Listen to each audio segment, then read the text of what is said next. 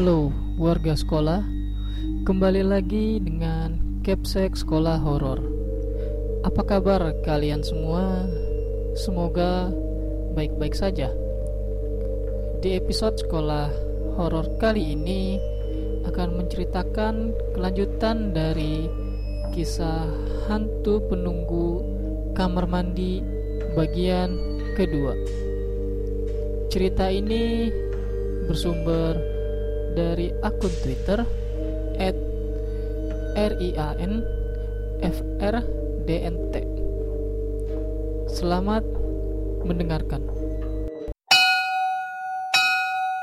Di sana kami masih membayangkan bahwa begitu jelas sekali jejak kaki yang ada di kamar mandi tersebut.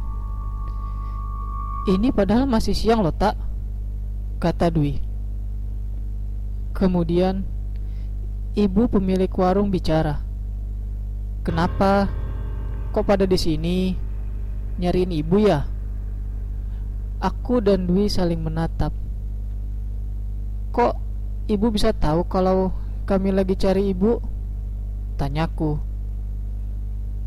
Ya tahulah Mbaknya kan kos di ibu Jawab dari ibu pemilik warung.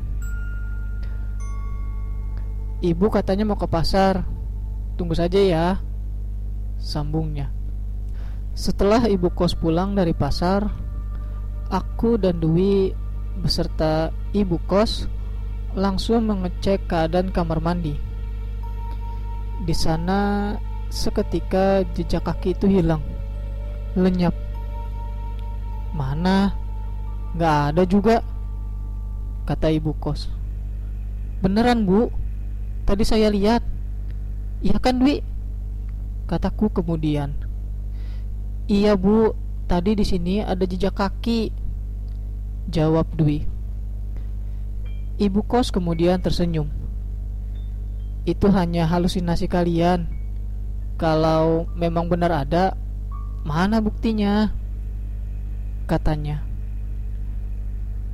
Tapi emang beneran bu?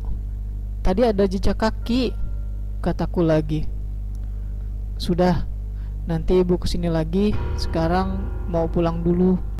Karena hari sudah sore Akhirnya Aku memutuskan untuk mandi. Dan kemudian Setelah aku selesai Kini giliran Dwi yang mandi. Saat itu tiba-tiba dia menjerit Karena pintu terkunci Aku mencobanya untuk membuka pintu itu dari luar. Sedangkan Dwi terus mendorongnya dari dalam. Sinta, tolong, aku takut. Akhirnya pintu berhasil terbuka. Aku dan Dwi terjatuh di lantai. Alhamdulillah ya Allah, ucap Dwi.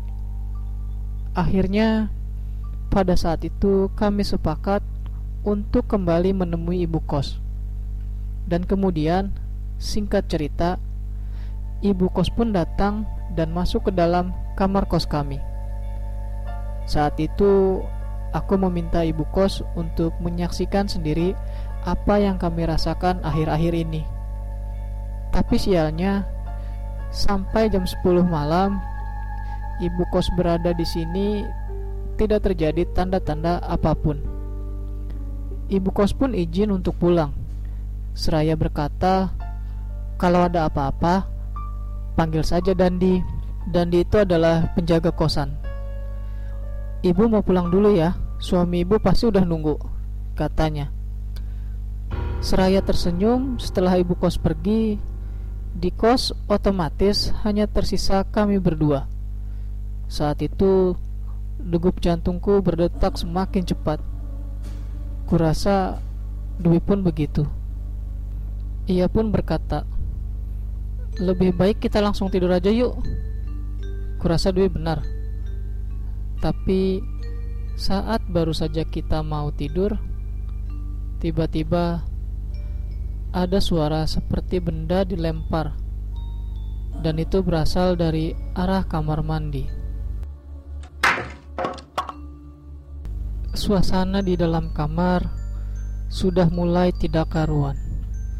Ketika keran tiba-tiba nyala, lalu di menit berikutnya keran itu mati. Sunyi kembali, aku dan Dwi saling bertatapan di balik kesunyian.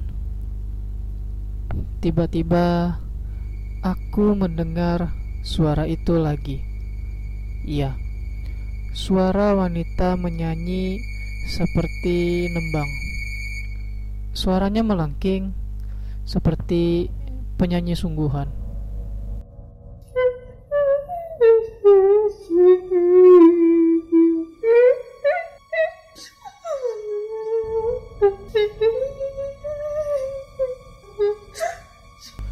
Aku dan Dwi sontak langsung terkejut. Bahkan Dwi sempat hendak berteriak. Namun mulutnya ditutup oleh tangannya sendiri.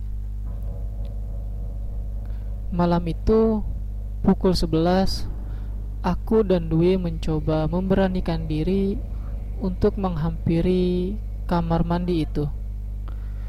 Suara tembang itu masih terdengar. Suaranya begitu lembut sekali Membikin bulu kuduku berdiri Dwi mendorongku Saat sampai di depan pintu Kemudian saat pintu terbuka Nampaklah sesosok wanita Usianya tidak terlalu tua Kupikir masih seusia ibuku Namun dia tidak menghadap ke arahku. Dia justru membelakangiku.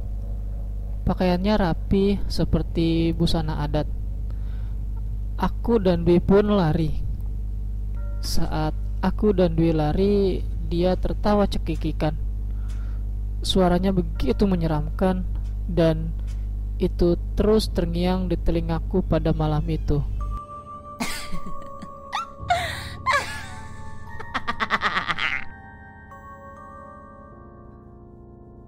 Aku lari dan terus lari sampai keluar pagar. Untung pada saat itu pagar kosan sedang tidak dikunci. Begitu aku lari, aku bertemu dengan seorang nenek tua.